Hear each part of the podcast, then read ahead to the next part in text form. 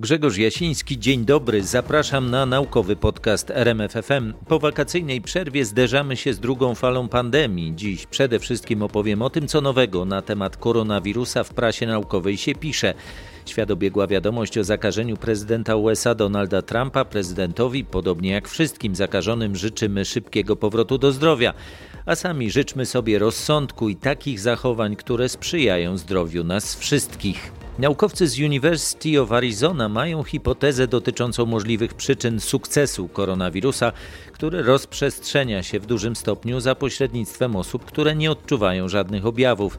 Wyniki ich badań opublikowane na łamach czasopisma Pain wskazują na to, że wirus może blokować jeden z istotnych receptorów bólu i w ten sposób znieczulać zakażone osoby. To sprawia, że nie zdają sobie sprawy z infekcji.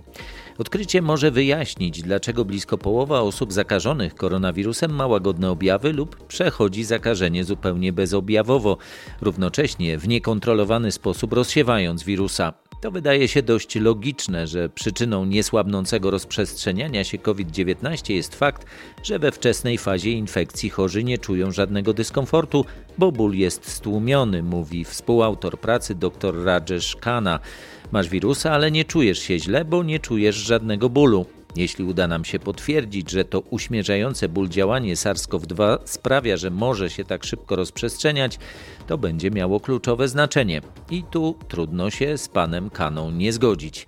Autorzy pracy stawiają tezę, że białka powierzchniowe koronawirusa wiążą się z jednym z istotnych receptorów, który odpowiada za odczuwanie bólu i blokują go, uniemożliwiając przekazywanie sygnału. Dość szybko po nastaniu pandemii naukowcy przekonali się, że koronawirus wykorzystuje do ataku na komórki receptor ACE2, czyli enzym konwertazy angiotensyny 2. W lipcu jednak ukazały się dwie prace wskazujące na to, że białko powierzchniowe SARS-CoV-2 wiąże się też z innym receptorem, neuropiliną 1. I te właśnie prace zwróciły uwagę zespołu doktora Kany, który od 15 lat bada dotyczące odczuwania bólu mechanizmy związane właśnie z neuropiliną. Badacze zaczęli się zastanawiać, czy białko powierzchniowe SARS-CoV-2 nie ma wpływu na bodźce bólowe. Nasze ciało odczuwa ból na różne sposoby. Jeden z nich wiąże się z aktywnością białka WGFA, czyli czynnika wzrostu śródbłonka naczyniowego.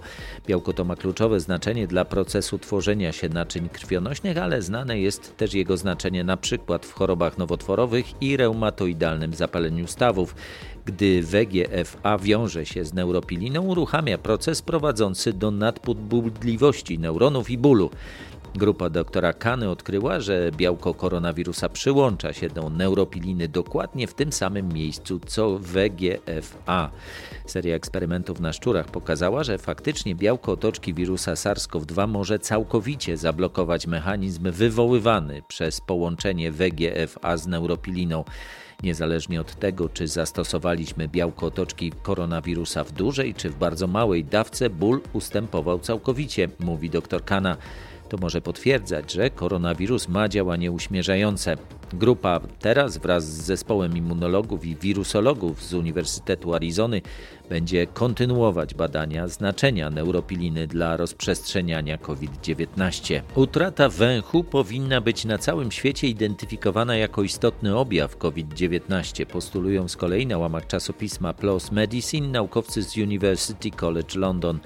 Ich badania pokazały, że u 4 z 5 osób skarżących się na utratę węchu lub smaku testy wykazują obecność przeciwciał SARS-CoV-2, a równocześnie aż 40% z nich nie kaszle i nie ma podwyższonej temperatury. Fakt, że infekcja koronawirusem może prowadzić do utraty węchu lub smaku jest znany od wczesnej fazy pandemii. Do tej pory jednak nie było jasne, u jakiej części osób, które się na to skarżą, można faktycznie wykryć przeciwciała koronawirusa.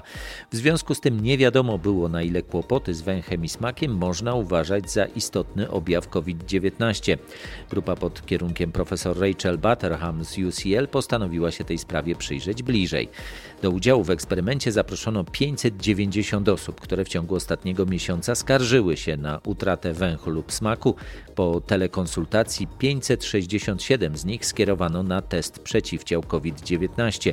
Okazało się, że 78% z nich miało przeciwciała SARS-CoV-2, przy czym u osób cierpiących na utratę węchu prawdopodobieństwo wykrycia przeciwciał było trzykrotnie większe niż u tych, które odczuwały tylko utratę smaku. Równocześnie 40% osób, które miały przeciwciała, nie kaszlało i nie miało podwyższonej temperatury. Autorzy pracy przyznają, że badania miały pewne słabości, choćby fakt, że ochotnicy sami opisywali objawy utraty węchu lub smaku i nie było grupy kontrolnej. Postulują jednak, by uznać utratę węchu za objaw o większym znaczeniu niż się do tej pory wydawało. Uważają, że może on w większym stopniu pomóc zarówno przy wykrywaniu nowych przypadków, jak i wyborze strategii postępowania u potwierdzonych zakażonych. Większość krajów nie sugeruje izolacji osób, które zdradzają objawy utraty węchu i smaku, ale opisane badania wskazują, że koncentracja tylko na kaszlu i podwyższonej temperaturze może zwiększać ryzyko, że istotna część przypadków nie zostanie dostatecznie wcześnie wykryta. Wczesne rozpoznanie objawów przez potencjalnych zakażonych w powiązaniu z ich izolacją i szybkim przeprowadzeniem testów PCR ma kluczowe znaczenie dla ograniczenia tempa rozprzestrzeniania się choroby, podkreśla profesor Butterham. Jej zdaniem osoby, które zauważą, że nagle przestały odczuwać charakterystyczne zapachy, choćby czosnku, perfum czy kawy, powinny się natychmiast izolować, skontaktować z lekarzem i wykonać test na obecność koronawirusa. Do zestawu podstawowych wskazań mających pomóc pomóc w zapobieganiu zakażeniom koronawirusem, higieny rąk, dystansu społecznego i noszenia maseczki można dodać kolejne: milczenie. Naukowcy z Princeton University i University of Montpellier pokazali, że zwykła konwersacja przyczynia się do powstawania intensywnego strumienia drobin śliny, który może unosić ze sobą koronawirusy i poważnie zwiększać ryzyko infekcji. W różnych krajach obowiązują różne zasady dotyczące zachowania w pomieszczeniach zamkniętych dystansu społecznego, powyżej którego nie ma obowiązku noszenia maseczek. Najnowsze wyniki badań wskazują jednak, że w przypadku rozmawiających osób zachowanie odstępu metra, półtora metra czy nawet dwóch metrów nie ma większego znaczenia. Wydzielany przez mówiące osoby, niosący ewentualne drobiny wirusa aerozol rozchodzi się na większą odległość. Musimy zdać sobie sprawę z tego, że w ten sposób wywieramy wpływ na nasze otoczenie i nie ogranicza się on do bezpośredniego otoczenia naszej głowy, ale sięga na odległość metrów, tłumaczy profesor Howard Stone z Princeton University. Dokładne mechanizmy transmisji wirusa SARS-CoV-2 nie są w pełni znane. Dotychczasowe badania wskazują na to, że osoby przechodzące infekcję bezobjawowo mogą zakażać innych za pośrednictwem właśnie drobnych kropelek śliny, które wydzielają podczas kichania, kaszlu, śmiechu lub rozmowy. Stone wraz z Manukiem Abkarianem z University of Montpellier postanowili sprawdzić, na jaką odległość można transmitować wirusa właśnie podczas zwykłej rozmowy. Znamy wiele doniesień wskazujących na potrzebę ostrożności w przypadku kaszlu czy kichania, objawów, które mogą towarzyszyć przeziębieniom czy grypie, mówi Stone. Wiążą się one jednak z widocznymi objawami infekcji, podczas gdy obserwujemy częste przypadki transmisji wirusa od osób, które takich objawów nie mają. Stone i Apkarian nie są lekarzami ani specjalistami od zdrowia publicznego, są ekspertami w dziedzinie mechaniki płynów wykorzystali swoją wiedzę, by przekonać się, na jaką odległość nasz rozmówca w zamkniętym i niedostatecznie wentylowanym pomieszczeniu może nas zakazić. Z pomocą kamery rejestrowali podświetlone światłem lasera chmury aerozolu emitowane przez osoby wypowiadające różnego rodzaju kwestie. Zauważyli na przykład, że wypowiadanie niektórych głosek, na przykład P czy B, prowadzi do szczególnie intensywnej emisji aerozolu. Pokazali też, że wypowiadanie serii głosek prowadzi do pojawienia się szeregu zawirowań powietrza, które szybko przenoszą aerozol na znaczącą odległość. Jak podkreśla Abkarian, wypowiedzenie nawet krótkiego zdania sprawia, że aerozol z ust mówiącej osoby roznosi się na odległość metra w ciągu sekund. Stone dodaje, że 30 sekund wypowiedzi podniesionym głosem sprawia, że dociera na odległość 2 metrów.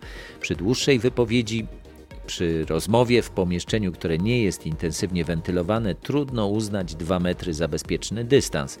Autorzy pracy przyznają, że maseczki nie zatrzymują chmury aerozolu w pełni, pomagają jednak istotnie ograniczyć jej rozprzestrzenianie. Przeciwdziałają bowiem powstawaniu strumienia powietrza, który może szybko roznosić wirusa na odległość ponad 30 cm. Dlatego warto maseczki nosić. Y, ale do maseczek wrócimy jeszcze za chwilę. Systemy wentylacyjne w nowoczesnych budynkach biurowych w sezonie jesienno-zimowym mogą zwiększać ryzyko zakażenia koronawirusem, przestrzegają naukowcy z University of Cambridge. Swojej pracy zwracają uwagę, że systemy zapewniające takie same warunki cieplne w całych pomieszczeniach mogą mimowolnie przyczyniać się do rozprzestrzeniania wydychanych przez pracowników aerozoli i zwiększać ryzyko kontaktu z wirusem. Dotychczasowe doświadczenia pandemii COVID-19 wskazują na to, że ryzyko zakażenia rośnie w zamkniętych pomieszczeniach, gdzie ewentualne wirusy unoszące się wraz z wydychanymi z powietrzem drobinami śliny nie mają szansy się rozproszyć. W sezonie jesienno-zimowym, kiedy więcej czasu będziemy spędzać w budynkach, nowoczesne systemy klimatyzacyjne nastawione zarówno na zapewnienie komfortu, jak i wydajność energetyczną mogą się do wzrostu tego ryzyka przyczyniać.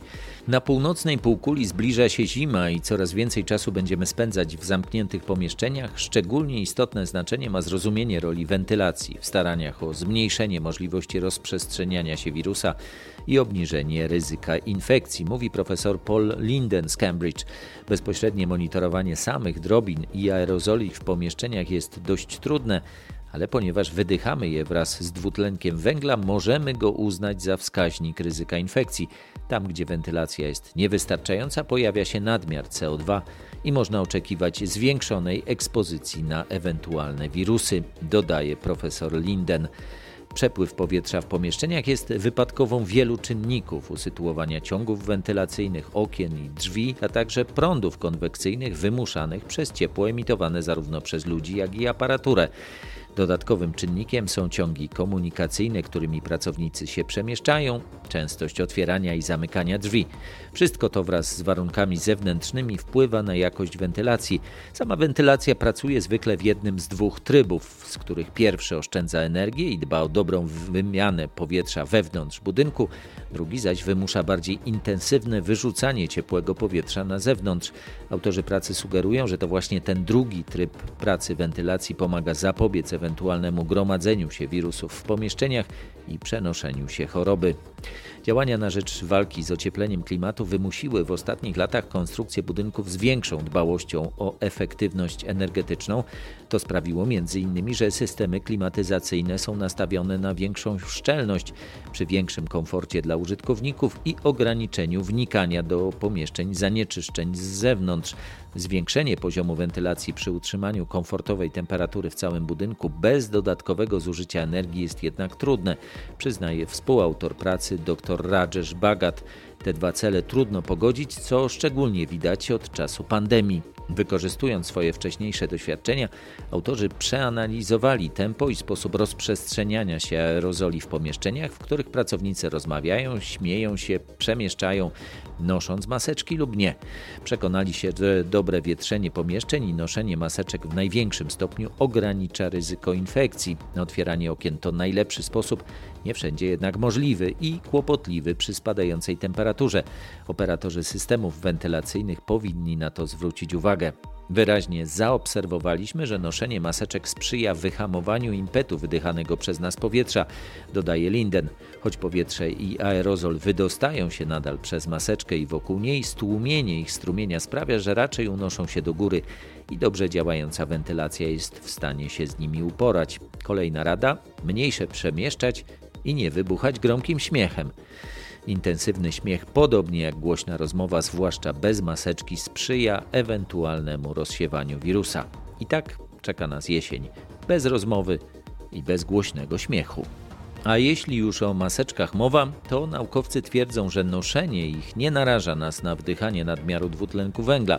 Dotyczy to także osób, które cierpią na chorobę płuc. Piszą o tym na łamach czasopisma Annals of the American Thoracic Society naukowcy z Miami. Ich badania pokazały, że owszem, oddychanie przez maseczkę może być trudniejsze i prowadzić do szybszego zmęczenia, jednak nie zagraża zdrowiu.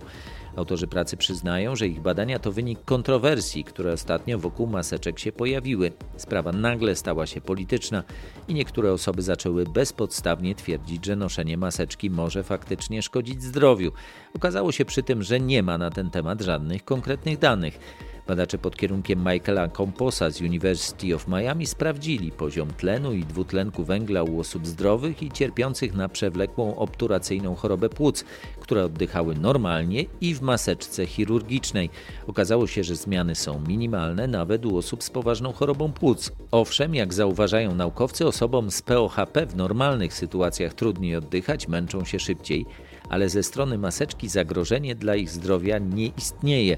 O przytruwaniu się nadmiarem CO2 nie ma mowy. Co do kłopotów z oddychaniem w maseczce u osób zdrowych, dr Campos przekonuje, że zdarza się to zwykle przy nieco większym wysiłku i wynika jedynie z przyblokowania przepływu powietrza, ale nie wiąże się z zaburzeniem wymiany gazowej.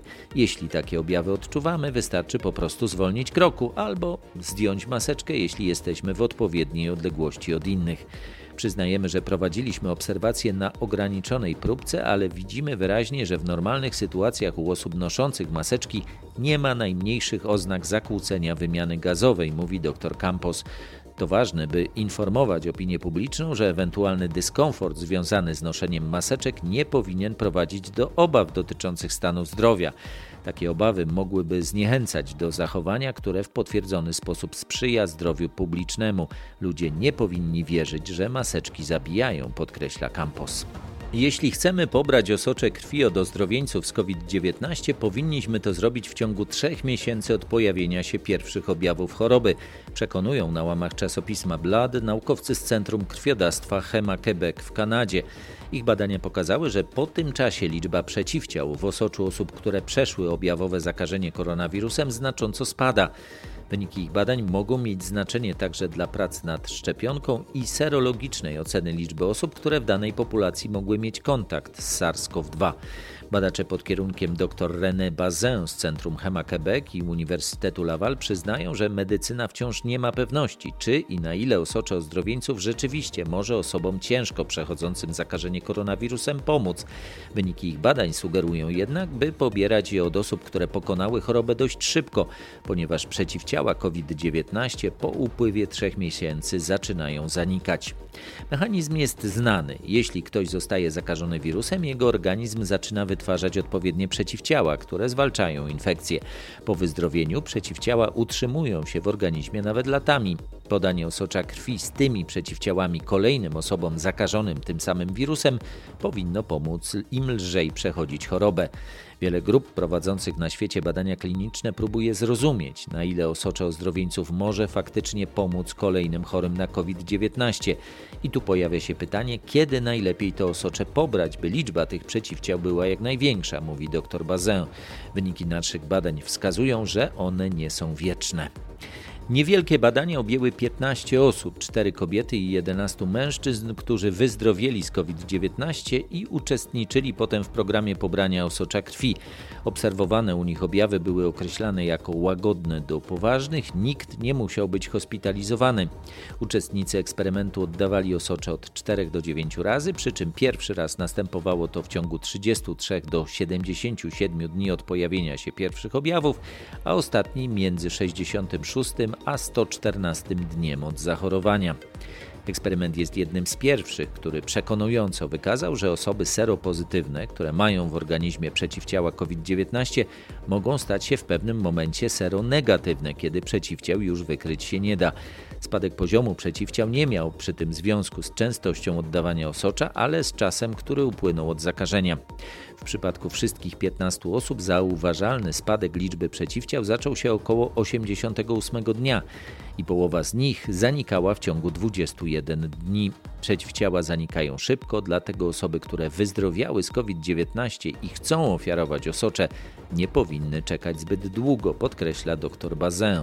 W tym eksperymencie naukowcy koncentrowali się na przeciwciałach do jednego z białek powierzchniowych koronawirusa, tzw. Tak białka domeny wiążącej receptor RBD.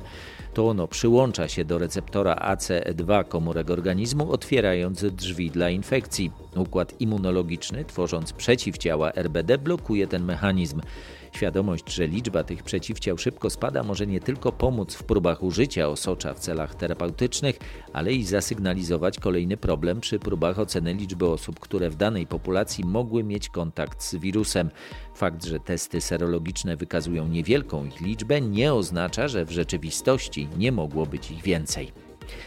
A jeśli już o lekach z osocza mowa, spółka biotechnologiczna Biomed Lublin poinformowała, że z sukcesem zakończyła pierwszy etap produkcji polskiego leku na COVID-19. Lek wytworzony w wyniku frakcjonowania osocza ozdrowieńców lub tych, którzy przeszli zakażenie koronawirusem bezobjawowo, trafi teraz do badań klinicznych. Mamy po raz pierwszy udowodnione, że te przeciwciała, które podajemy, y, są przeciwciałami, przeciwciałami neutralizującymi. Do tej pory wcale takiej pewności nie było. Mówi profesor Krzysztof Tomasiewicz. Przy standardowych procedurach połowa przyszłego roku to realny termin wprowadzenia do obrotu polskiego leku na COVID-19, dodaje Piotr Fitz, członek zarządu Biomedu Lublin. Firma liczy na to, że Ministerstwo Zdrowia zezwoli na warunkowe dopuszczenie leku ze względu na pandemię, zwłaszcza, że to nie jest zupełnie nowy produkt. Immunoglobuliny są znane, preparaty krwiopochodne z immunoglobulin są znane. Ten lek zawiera po prostu tylko więcej przeciwciał e, przeciwko koronawirusowi. To moim zdaniem powinno pozwolić na podjęcie decyzji o e, użyciu trybu e, epidemicznego i szybszemu wprowadzeniu leku do stosowania u chorych. Mówi Piotr Fitz, członek zarządu Biomedu Lublin.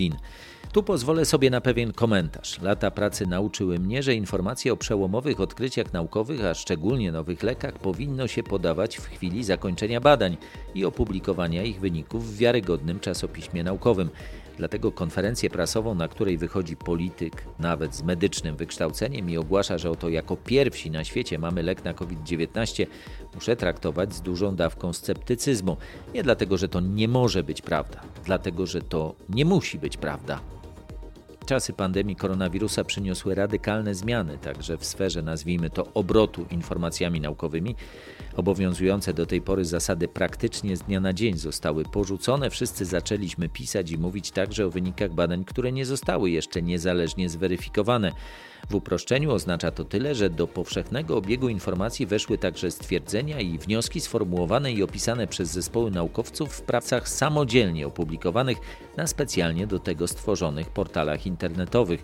Te prace nie muszą być złej jakości, te wnioski nie muszą być nieprawdziwe, ale nie poddano ich jeszcze weryfikacji przez niezależnych ekspertów. Pewności więc nie ma. Być może naturalny i oczekiwany przez lekarzy, polityków i opinię publiczną pośpiech ery COVID-19 trwale zmieni pewne obowiązujące w nauce zwyczaje.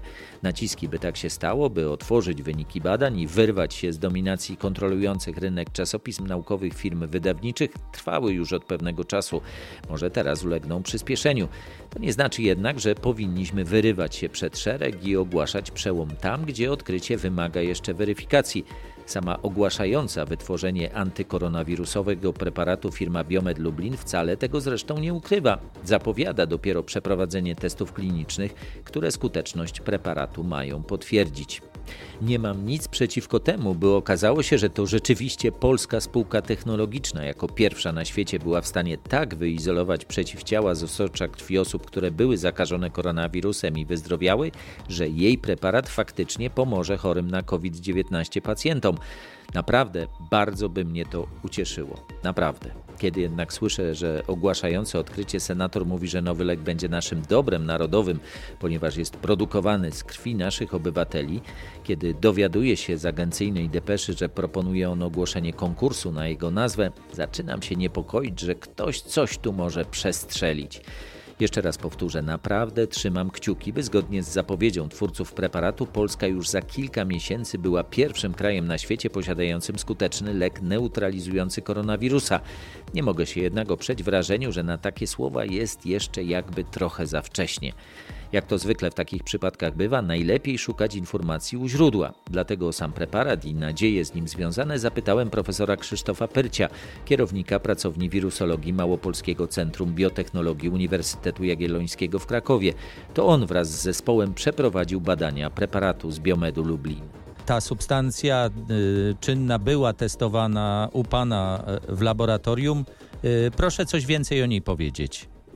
To, co firma Biomed stworzyła, to wytworzyła, e, to jest preparat, który tak naprawdę jest znany od wielu, wielu lat. To jest jego bardzo dużą zaletą. To nie jest to substancja syntetyczna, tylko są to przeciwciała, które zostały wyizolowane e, z krwi osób, które przechorowały COVID i wróciły do zdrowia.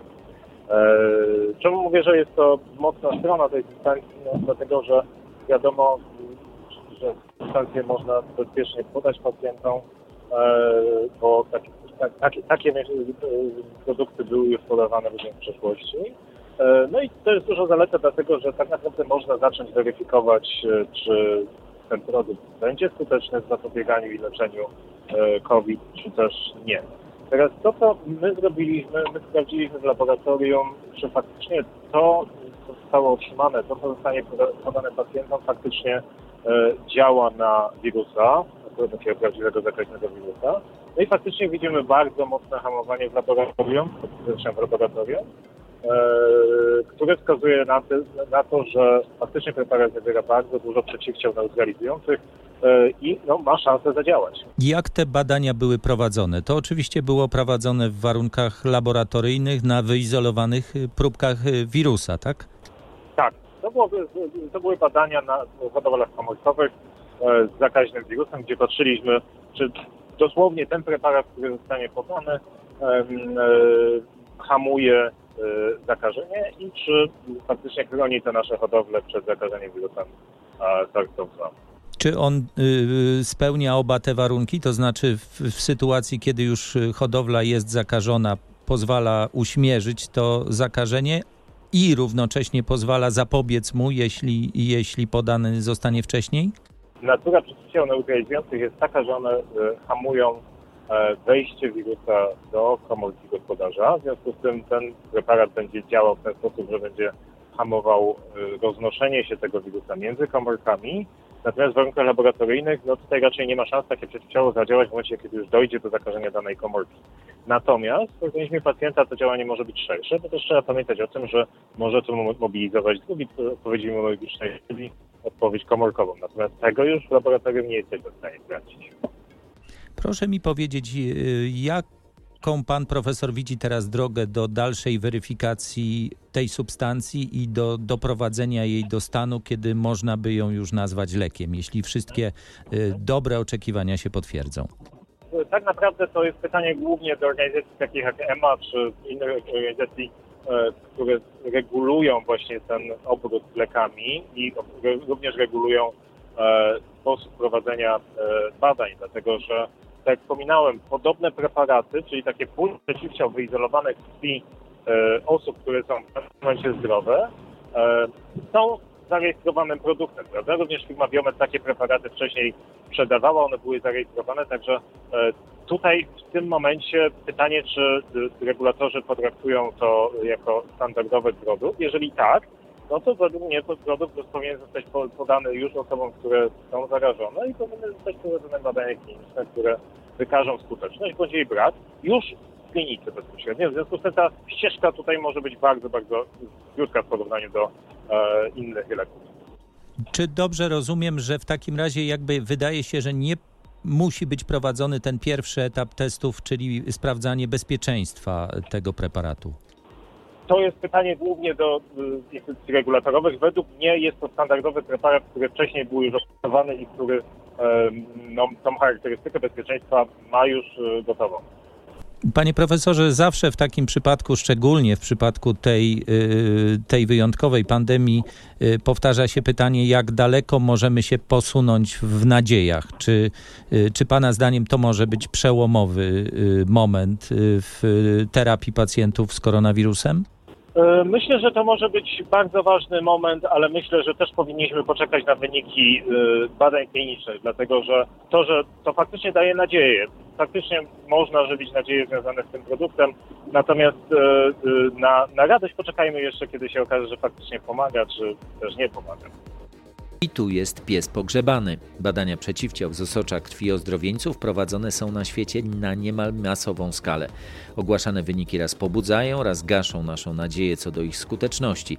Bardzo się ucieszę, kiedy polskiej firmie uda się taką skuteczność ponad wszelką wątpliwość potwierdzić. Wtedy spodziewam się publikacji naukowej i konferencji prasowej w dokładnie takiej kolejności i wtedy będę bił brawo. Tyle na dziś. Na kolejny naukowy podcast RMFFM zapraszam za tydzień. Podsumujemy tegoroczne naukowe Noble, porozmawiamy o tym, co nowego pisze się o koronawirusie, zastanowimy się też, czy warto wierzyć naukowcom.